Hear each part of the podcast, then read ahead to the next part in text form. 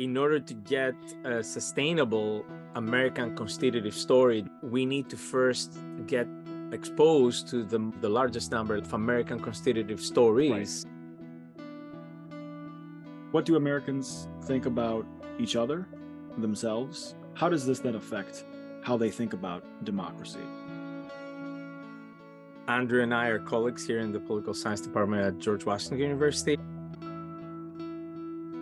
I'm Harris Mylonas. I'm an associate professor of political science studying nationalism and nation building. I'm Andrew Thompson. I am uh, an assistant professor of uh, political science here at GW.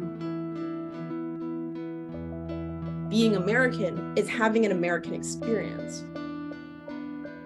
To me, I think that that's an American hero. That's someone that is investing in uh, the education of young people, that cares about the course that America is on and is investing her time and, and energy into hopefully making the country better.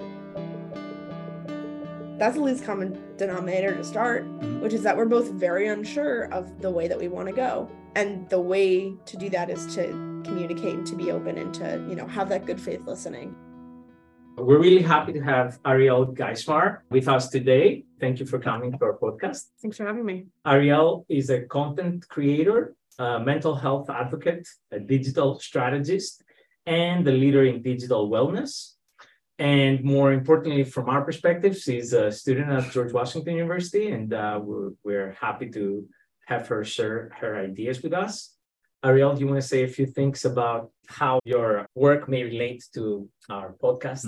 Sure, happy to. Well, first, thanks for thanks so much for having me on today. I have experience with uh, student organizing work as well as work in um, ethical technology. While I was in high school, uh, I became extremely involved with the gun violence prevention movement. Um, so I was a student organizer, leading student walkouts, talking to elected officials, that was particularly within my my home area of New York City. But as time went on, I became more and more active within um, social justice spaces, moving into mental health work, women's rights, and LGBTQ plus rights, amongst some other things.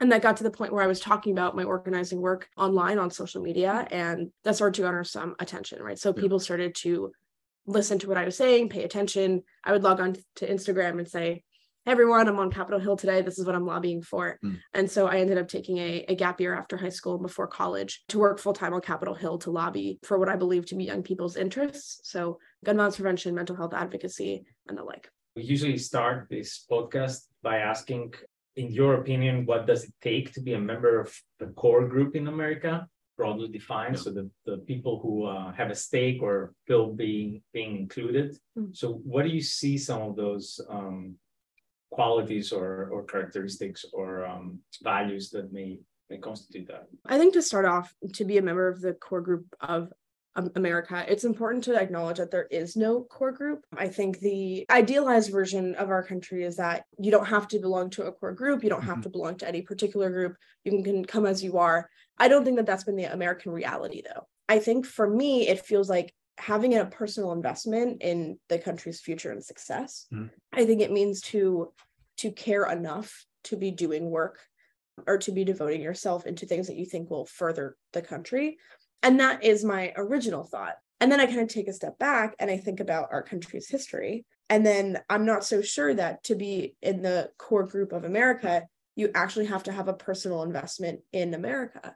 Hmm. Because I think about the way that this country has treated so many individuals, the way that this country has marginalized so many individuals. And I think it would be fair to say that maybe some of those people don't have an investment in America's future. But that doesn't mean that they're not still part of the core group. Are you saying, are, are you kind of articulating that, like, in your perspective, there is an idealized sort of version of like let's just say like really abstract qualities and whatever mm-hmm. else and then at the same time but what you're also saying is that even if this is an ideal and even if this is something that people might be in a positive way striving for historically that's not in practice what things have looked like yeah, that's that's a good question. I would definitely say that the ideal is different than the historical. I think the ideal, you know, what I was taught when I was in elementary and middle yeah. school, right, was this country was founded on freedom and justice and independence and these qualities that on paper sound very good and, and in reality are very good. Yeah. And I don't feel, you know, in my 21 years in this country so far, I don't feel as though those qualities have been represented by American leaders and by American society. Yeah. And so when you ask who the core group is, I I have this question of, well, is the core group just regular citizens Yeah. or is the core group the people who are decision makers in the country? Because mm. our decision makers are supposed to represent us, right? Right. But if they're not representing us properly, then would they be considered core? Or if you know you're a regular citizen, but you don't have any investment in, let's say, um, American politics, Yeah. would you be considered core? Because I, I think being part of the core, at least in this conversation right now, is we're equating being part of the core group with being a part of American politics. Mhm. Which what I'm trying to say is it's fair if people are a little bit turned off to American politics right now. I think the past decade has really shown many reasons to be uh, to be turned off to American politics. Mm. Well, that's a good moment to turn into a question who is an American hero for you and why? Mhm. Uh, I would definitely name my grandmother. A little bit about uh, her history is that she was born in Germany and is a uh, Holocaust survivor. Mm. So she was on the St. Louis, um, which is a boat that was notoriously turned away from many different countries. It, sail- it set sail from Germany to Cuba to the United States to Canada and was rejected at, at all of them. The boat was going to be returned back to Germany uh, when some European countries accepted them in, uh, those countries being the United Kingdom, Belgium, the Netherlands, and France. Mm. Of those, the UK was the only one that was not invaded. My grandmother was four years old and waited until their quota numbers were called to come to the US.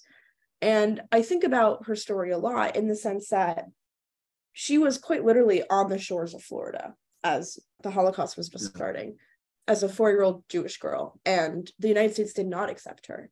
And at some point, you know, she came to the US, Mhm. she settled in New York City, built a family. And I think for me, that is something that's really powerful. I think it shows a lot of strength to be able to to have that story and then to come to the US to to care about the country, Mhm. right? I talked to her about politics, what's going on in the US all the time.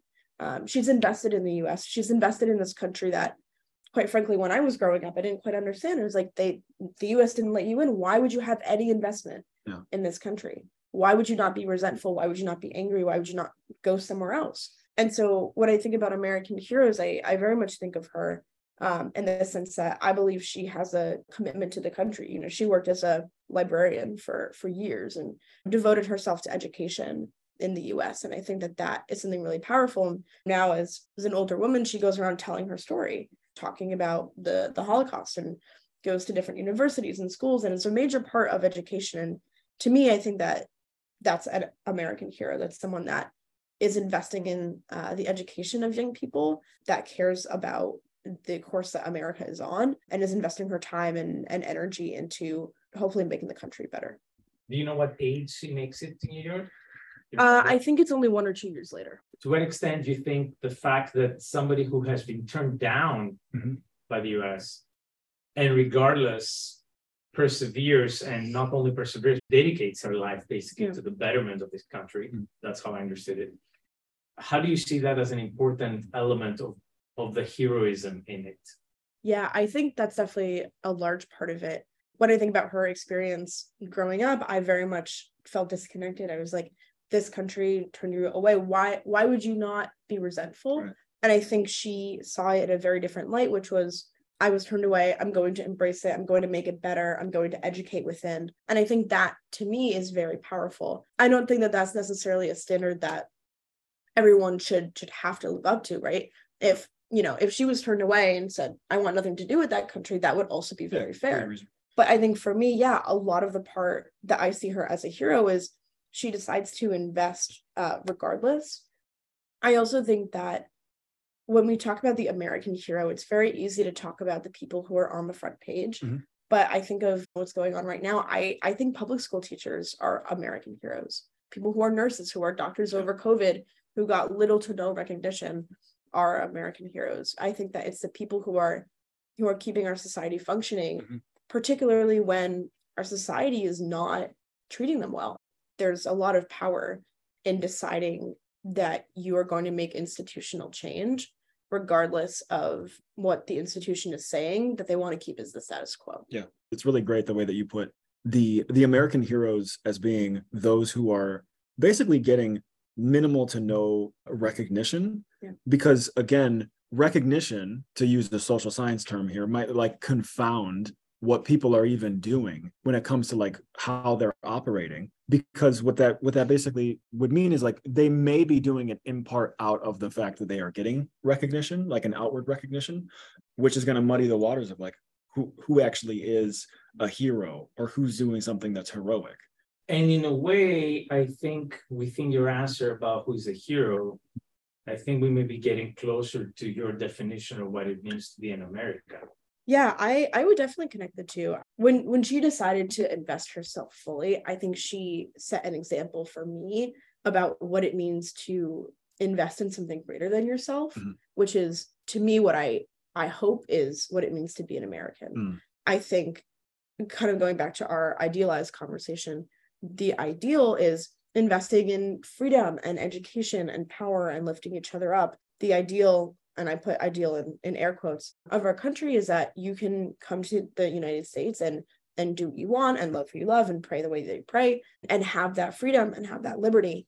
And I think doing that work despite the ways in which this country has not lived up to its mm-hmm. ideal, I think is quintessentially American. Yeah. I think it is a very common American story that you know, we could walk outside right now and talk to many different students and I think that America has failed them in numerous ways.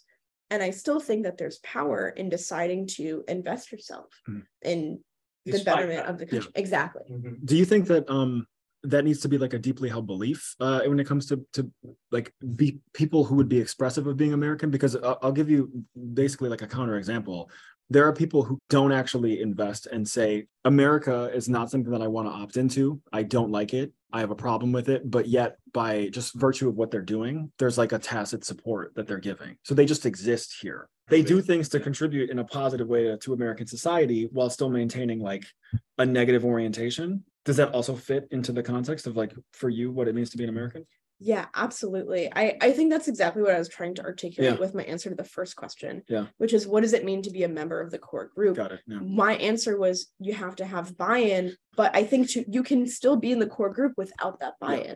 Because I think just as we've talked about, you know, the inspiration, the way that people have kind of risen above uh, the injustices in this country, there are just as many, if not more, examples of people who are very justified in saying, you know what, I I don't believe in this anymore. Yeah. I don't think in my lifetime we'll get that ideal, and I don't have that buy-in. If someone decided to leave, I would also consider them part of the American core group because that's their American experience. Right. Being American is having an American experience. Yeah.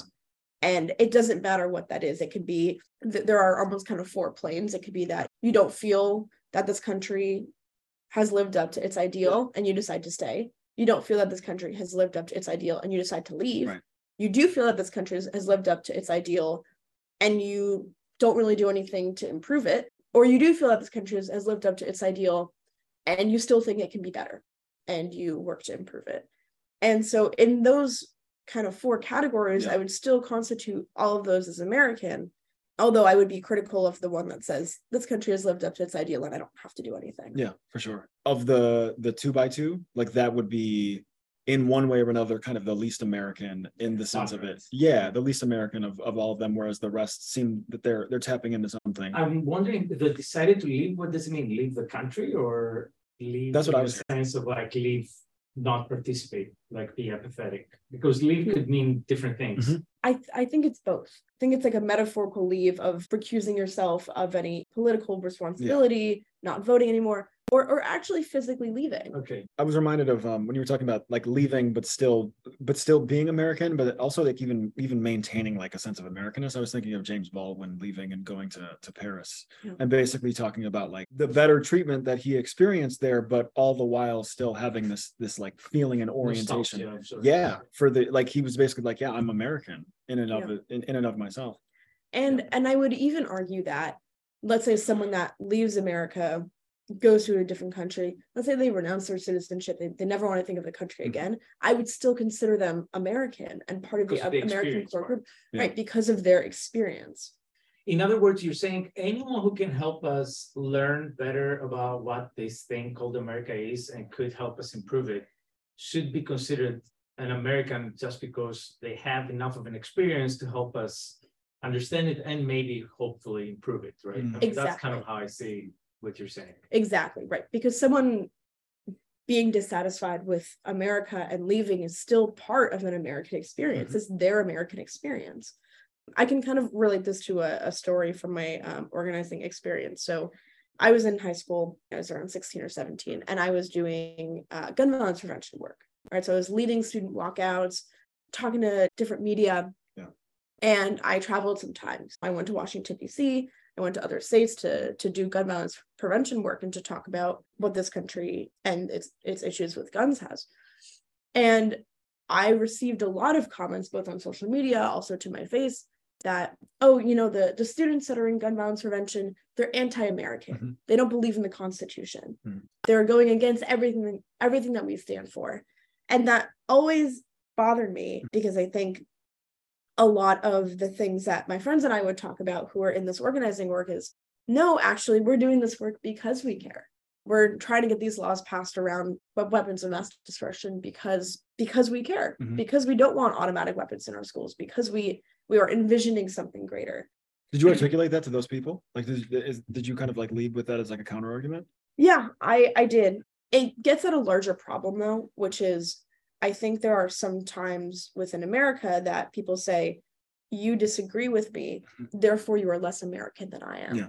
in a way, what you described as your experience uh, when you were doing that um, work on gun violence, it sounds like you were experiencing the polarization firsthand. Yeah. Then the the obvious question is like to explore to what extent there could be a common lowest common denominator, bringing people together rather, rather than pulling them apart. I think the most success I had in those scenarios Hmm. was trying to reason with we both care, Yeah. right? Like we Yeah. we both have an investment to make this better. Yeah. I think through a lot of my organizing work, Mm. I have believed less and less that someone is anti-American because we are on different lines. And I hope that the people I have worked with that have disagreed with me have felt that way too. Mhm. In the sense that we can take the example that I was talking about earlier. I'm someone that wants to regulate automatic weapons. I meet someone who does not want to regulate mm-hmm. automatic weapons. They believe that that regulation infringes on their right. When you're having that conversation, I can't just go up and say you're wrong because if if someone truly believes your policy is infringing on my right, that's a non-starter, right? There- there's no way that we can come together and make any kind of solution if that's where they're coming from. And so dissecting it issue by issue and saying, okay, this is why I think it, you know, this is why I don't think it infringes on your right. Mhm. This is why I think it's a necessity for our country. This is why I think it will make our country better. Starting from those lines of reason, because the moment that we assume the other one is anti-American, it's it's a non-starter. So in a way, if I were to summarize with one-liners or not even online, one word, your answer to what it means to be an American was ex- American experience, Mhm. and your answer to the common lowest lowest common denominator sounds like it would be engagement. You think that as long uh, as we have engagement, Mhm. even from completely diff- coming from completely different priors, engagement is what could get things forward because um, if you are willing to engage, Mhm. then even if you disagree viscerally, that will still contribute to an American experience in a way. Yes. I'm trying to link it back Yeah. to your first answer. Yes. And when you were saying that just now for the second word, I was scared that you were going to say American compromise, which is not even what we're talking about. No. We're not we're not talking about you have to compromise to be American. We're just talking about minimal engagement. Yeah. And I think in this case, no engagement is also engagement. It's a form of engagement Exactly. in the spectrum of engagement. Yeah. The lowest common denominator refers to the attitude Yeah. rather than the content of the position. The one liner is you cannot have a dialogue without doubt. Mhm. Uh, and that's That's another super- way of summarizing super, what yeah. you said. It's That's like if you don't have doubt, Yeah. there is no way to engage. Yeah. I think a lot of it is listening and then good faith listening. Yeah. And and those are very different things, right? That I can I can listen to you and not really hear you and just kind of wait for my own turn to talk. Or I can actually try to understand where you're coming from. Yep. I have a question that is not on the usual questions Mhm. list, Mhm. let's say. And there is a lot of um, a lot of discussion about to what extent a lot of the things we're seeing have to do with the pace of change in this country. Mm-hmm. To what extent your generation fully understands, you know, my generation, or whether we understand your grandmother's generation. And exactly because you raised your grandmother as an example of an American hero for you, you may be a good person to ask. Where do you see that intergenerational kind of lack of communication, or how do you see that aspect of politics in the US playing out? Yeah. So then I would say, no, of course we don't understand each other. Of course, we're not able to understand what it was like for the other one to grow up. I would have, I can imagine, but I would have very little tangible um, attachment to the way that my grandmother grew up right now. I think my grandmother is also struggling with the way that I'm growing up right now. I think we're growing up in very in very different worlds. I don't think that people of older generations in my experience have quite understood the struggles that Gen Z and Gen Alpha are going to endure and are going to experience. And I, I also think conversely, I don't know if Gen Z and Gen Alpha has been able to recognize that a lot of these previous generations have just not grappled with the issues the way that we have because there's definitely some upset right? Like why why haven't you been grappling with all these issues that we've been talking about? I'm 21 climate change has been more than 21 years old. Why hasn't this been a focal issue for you there's definitely some frustration from younger generations that i felt of why is this all on us right now and then there's some frustration from older generations which is why do you think you know everything and hmm. I think one of the things I've learned in my organizing work is that intergenerational organizing is absolutely the way to work on these issues. To learn from each other is probably one of the best things that we can do in this scenario. I think there's a massive disconnect. What I work on a lot is how people think and process the future. And it's the future in the context of a racial demographic change is what I work in. And I've, I've just noticed that there's a lot of projecting of anxiety into the future. And a lot of it comes from like basically the fact that it's an unknown or the fact that there is like a lack of an understanding. And the projecting is some ability or an attempt to ground those anxieties about the future in a place of of certain like giving you certainty. And what I basically am like articulating within my my book, The Big Flip, Racial Demographic Change and the Future of American Democracy, is that these misperceptions they they have like really serious direct outgrowths into like anti-democratic attitudes like support for political violence among a host of other things. And again like a lot of this is like grounding. But i think the thing that you're describing intergenerational communication and like basically trying to meet other people either where they're at or there there being some humility with engagement is my mind is going back to harris what you mentioned earlier about doubt and i think the doubt is what what's jumping to mind for me for doubt is not knowing the acknowledgement and engagement of not knowing where the other person is coming from and not assuming that you know and inferring. You need to engage in conversation in a, in a different sort of fashion. And what that's acknowledging is like, oh, I don't know everything about the world. But at the same time, there is, I think, an important dynamic to like, well, I'm, I'm going off the example you were giving of like, yes there is information that is out there in the world and we can collect and and better it, like we can become better processors of this info.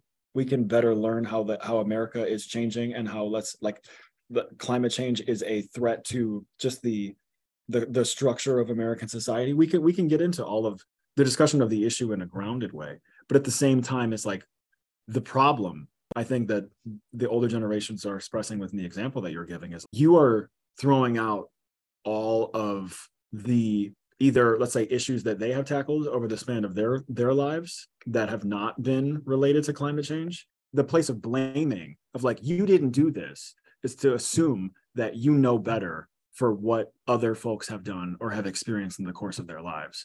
And it's a lack of understanding of like exactly where people are coming from but it's like it's just like a sense of humility is basically what i'm saying.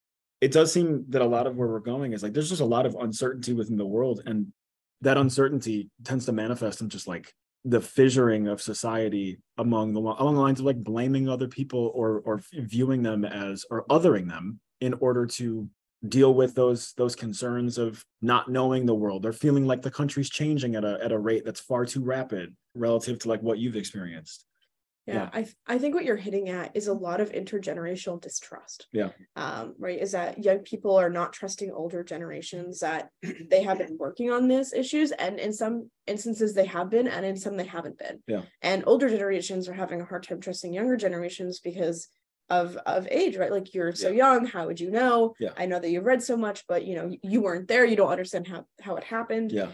And uh, even though that's a simplified way of putting it, what's so frustrating is that they are solutions to each other, Mhm, basically. The solution to older generations feeling more secure and younger generations' understanding of an issue is to educate them. Mhm. And younger generations' capacity to understand historical issues is to find out from older generations. And it's it's such a perfect match that it's almost impossible to see. Yeah. I think one of the cooler examples of this in my organizing work when I was still in, in high school, I was doing work with this organization called Gays Against Guns. Mm. And, you know, these are queer folks in New York City that have been doing gun violence prevention for more years than I've been alive. Yeah. And, you know, I kind of hopped right into the movement. I started doing this work and then I got involved with them. I was like, wow, they have been working on this issue for so long. Yeah. You know, these are folks that have, you know, survived the the HIV AIDS Mhm. epidemic. And so the ability to get knowledge from them, to Yeah. learn about organizing strategies. I mean, these are people that have really seen and understood queer movement building Yeah. was was legend in my own experience. And so I, I think some of that ability to connect and to understand was incredibly valuable for me and um I, i'm sure would be for others Who is it incumbent upon to like concede ground when it comes to like at least initially starting the conversation? And to turn it on its head and link it to Andrew's work, polarization of partisanship makes it even less likely people will say, I don't know, because Yes. they're Yeah. very likely to just the bandwagon with some uh, idea or other of the capital D Democratic Yeah. and capital R Republican position on a topic that they presume has been is well thought out in either way, right? Um, when it often is not as well thought out, or it's not as you know set in stone as it, uh, we think, and some element of doubt should be always somewhere around, so that we can have engagement. So there is a Mhm. minimum level of doubt that uh, and and kind of humble humility or humbleness, if you want to put it that way, that would be useful to go closer to what you suggested, uh, in my understanding, to be kind of like a lowest common denominator, uh, being this sense of or, or possibility for engagement. yeah and and i think that that is a big problem is people just co-opting talking points and assuming that they know what they're talking about um because as we talk about that you know that two by two Yeah. i would not consider that american engagement Yeah. um I, I mean yes it is a form of engagement just like leaving is a form of engagement um but i don't think it's the engagement that i would personally like to see Mhm. um because i don't think it's something that's productive i think the more that we're just parroting each other um the the least helpful it is Yeah. Yeah. And to wrap up i think one of the things i'm leaving here today thinking about is ways to focus on distrust. Remember you were talking about how you have to have doubt to have that conversation. And i think i'm imagining what it would look like to lean into the doubt and to say i'm coming from a place of doubt. You're coming from a place of doubt. Yeah. um that's something that we have in common. That's that's the least common denominator to start Mhm. which is that we're both very unsure of the way that we want to go and the way to do that is to communicate and to be open and to you know have that good faith listening and to focus on the things that we that we do agree on. And and also to know when it's when it's time to be loud about the things that you believe. I think that that's also very american which is there are some points there are some issues that's like you know what? Like no this is what i believe and i can't stray from it morally. And knowing when to do that versus knowing when to try to re-engage in those conversations and, and iterate on your beliefs Super. Thank you so much Yeah, for thank joining us. thank you for having me This has been great.